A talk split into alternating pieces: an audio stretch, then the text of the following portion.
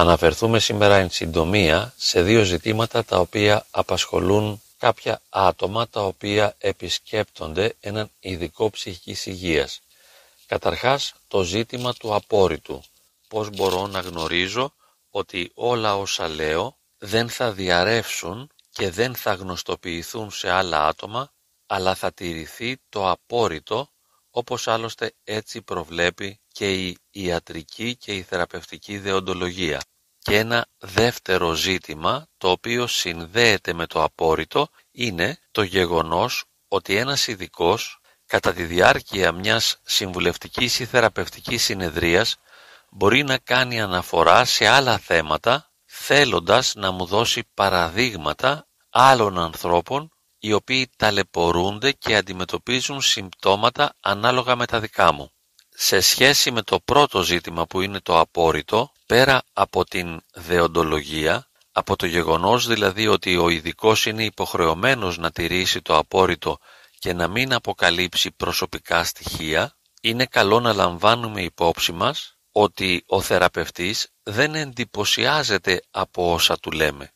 Παρά το γεγονός ότι τα λαμβάνει σοβαρά υπόψη του, δεν του κάνουν ιδιαίτερη εντύπωση επειδή έχει συνηθίσει να ακούει τα προβλήματα των ανθρώπων και κατά συνέπεια δεν εντυπωσιάζεται από κάτι ιδιαίτερο και ξεχωριστό ώστε να νιώσει κάποια παρόρμηση αργότερα να το εξωτερικεύσει αυτό επειδή τον έχει εντυπωσιάσει.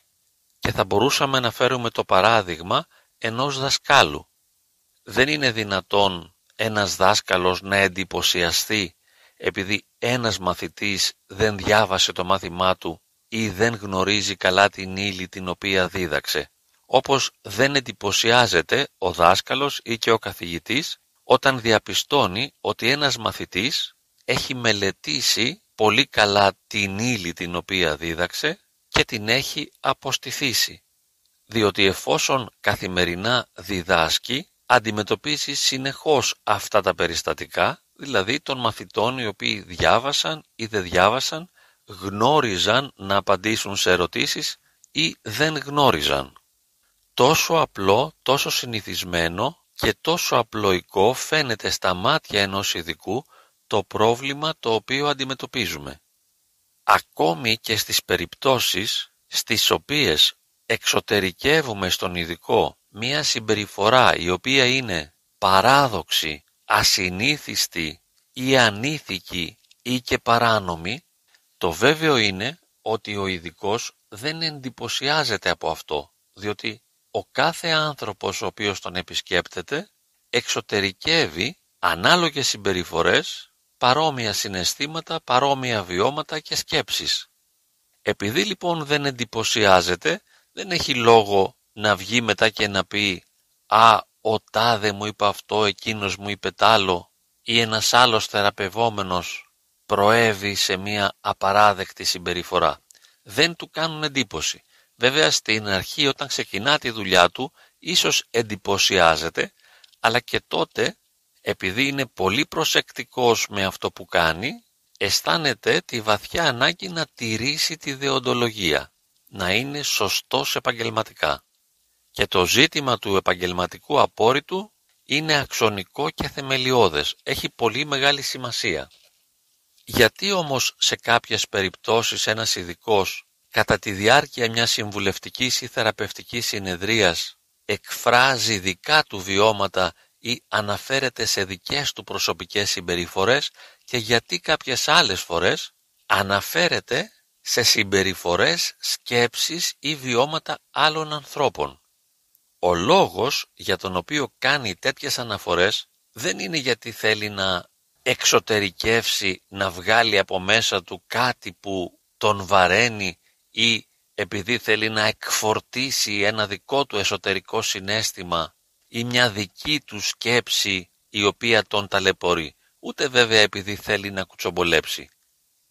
Εάν το κάνει αυτό, ο μόνος λόγος είναι για να βοηθήσει τον θεραπευόμενο να συνειδητοποιήσει ότι αυτό που αισθάνεται, αυτό που βιώνει, αυτό που σκέφτεται ή αυτό που κάνει είναι πολύ ανθρώπινο, πολύ συνηθισμένο, είναι δηλαδή κάτι που ίσως ο ίδιος ο θεραπευόμενος το έχει κάνει ή πολλοί άλλοι άνθρωποι έχουν κάνει, έχουν ζήσει κάτι ανάλογο, ώστε να το αποφορτίσει.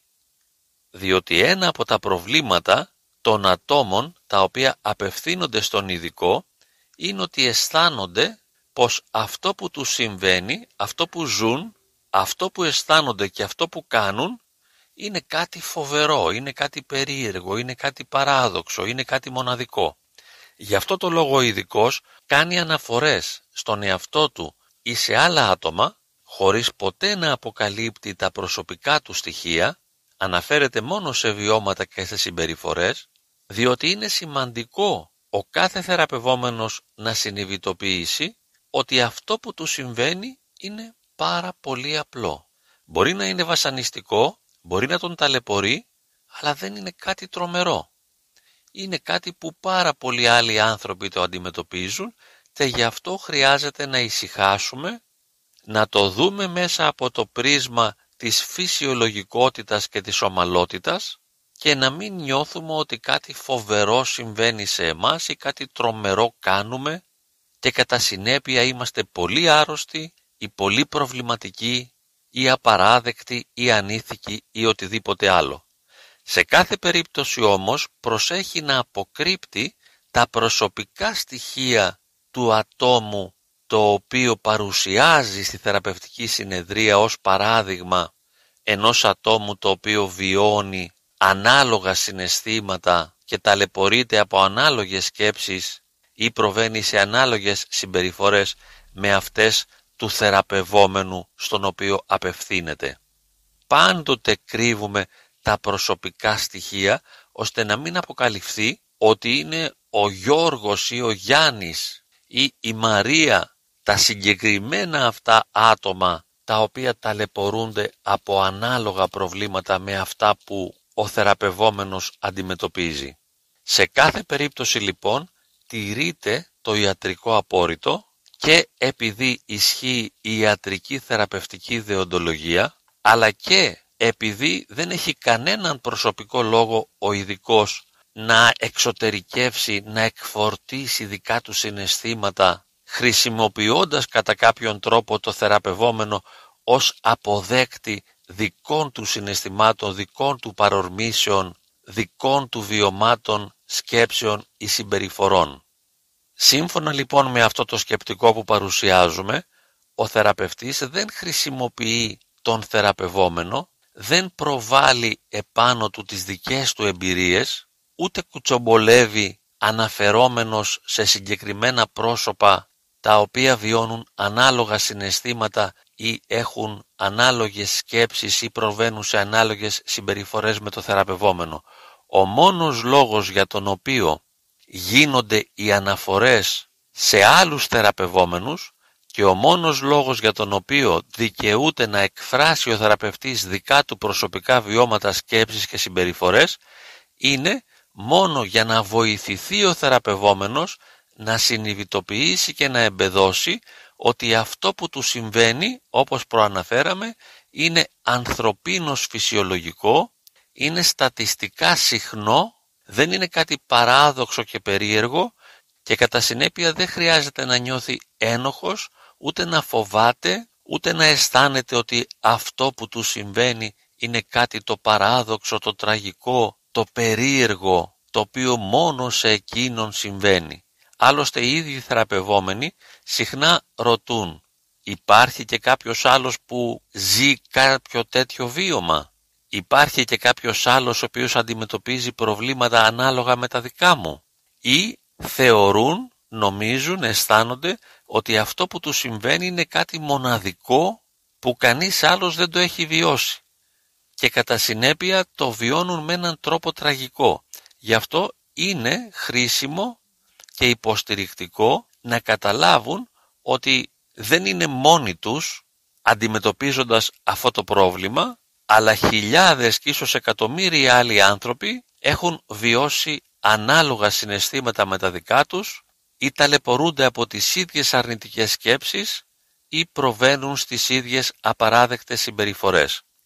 Ολοκληρώνοντας λοιπόν αυτή την ηχογράφηση να υπογραμμίσουμε ακόμη ότι η στάση αυτή του θεραπευτή, το αν δηλαδή θα κάνει αναφορά σε δικά του προσωπικά βιώματα ή σε προσωπικά βιώματα άλλων ανθρώπων χωρίς όμως να τους επωνομάσει, θα εξαρτηθεί και από την μεθοδολογία της ψυχοθεραπευτικής σχολής στην οποία έχει ειδικευθεί. Για παράδειγμα, ένας κλασικός ψυχαναλυτής εφαρμόζοντας την κλασική ψυχανάλυση δεν έχει λόγο να κάνει αναφορά σε δικά του βιώματα ή σε βιώματα και σκέψεις άλλων ανθρώπων. Και ίσως και ένας γνωσιακός ψυχοθεραπευτής ή της συμπεριφοράς δεν έχει λόγο να κάνει τέτοιες αναφορές. Ίσως όμως ένας θεραπευτής ο οποίος ακολουθεί μια υπαρξιακή ή προσωποκεντρική θεώρηση να θεωρήσει σωστό σε κάποιες περιπτώσεις να κάνει αυτές τις αναφορές στον εαυτό του ή στις εμπειρίες άλλων ανθρώπων μόνο και μόνο για να υποστηρίξει τον θεραπευόμενο. Αυτό είναι που δεν αλλάζει ποτέ. Ότι σε κάθε θεραπευτική συνεδρία ο στόχος είναι να βοηθηθεί ο θεραπευόμενος και όχι να νιώσει καλύτερα ο θεραπευτής. Και επίσης ότι οποιαδήποτε αναφορά στις εμπειρίες ενός άλλου ανθρώπου γίνεται ανώνυμα. Πάντοτε προστατεύεται η ανωνυμία του ανθρώπου στον οποίο αναφερόμαστε. Γι' αυτό και σε αρκετές περιπτώσεις αλλάζουμε τα προσωπικά στοιχεία και μπορούμε να πούμε για παράδειγμα, κάνοντας αναφορά σε έναν κύριο 50 χρονών, ότι η αναφορά αυτή αφορά μία γυναίκα 30 χρονών. Καθώς επίσης μπορούμε να αλλάξουμε και την τοποθεσία λέγοντας ότι ένας κύριος από τη Θεσσαλονίκη μου είπε αυτό ενώ ο κύριος αυτός μπορεί να βρίσκεται στην Κρήτη. Τις περισσότερες φορές δεν χρειάζεται καν να αναφερθούμε σε γεωγραφικούς τόπους και επαγγέλματα, απλά θέλουμε να εξηγήσουμε στον θεραπευόμενο ότι οι εμπειρίες του και μόνο αυτές, οι εμπειρίες, σκέψεις, τα αισθήματα δεν είναι μόνο δικές του. Και γι' αυτό δεν χρειάζεται να ανησυχεί. Ό,τι ζει και αισθάνεται και βιώνει είναι ανθρώπινο και βρίσκεται στα πλαίσια της στατιστικής φυσιολογικότητας. Πολλοί άλλοι άνθρωποι ζουν κάτι ανάλογο με αυτό που ζούμε εμείς. Ίσως αυτή η επίγνωση μπορεί να βοηθήσει κάποιον να νιώθει καλύτερα. Βέβαια, πάντοτε ο θεραπευόμενος έχει και το δικαίωμα να πει την άποψή του, όπως για παράδειγμα είναι πολύ εύκολο να ζητήσει από το θεραπευτή να μην κάνει αναφορές σε εμπειρίες άλλων ανθρώπων και να μην εκφράζει τις δικές του προσωπικές εμπειρίες. Άλλωστε, κάθε ψυχοθεραπευτική συνεδρία ανήκει στον θεραπευόμενο και ο θεραπευόμενος έχει το δικαίωμα να εκφράσει την άποψή του ώστε η συνεδρία να είναι αληθινά υποστηρικτική για τον ίδιο. Το κέντρο είναι πάντοτε ο θεραπευόμενος. Με αυτή την έννοια θα μπορούσαμε να πούμε ότι ο κυρίαρχος, ο αρχηγός της θεραπευτικής συνεδρίας είναι ο θεραπευόμενος και όχι ο θεραπευτής.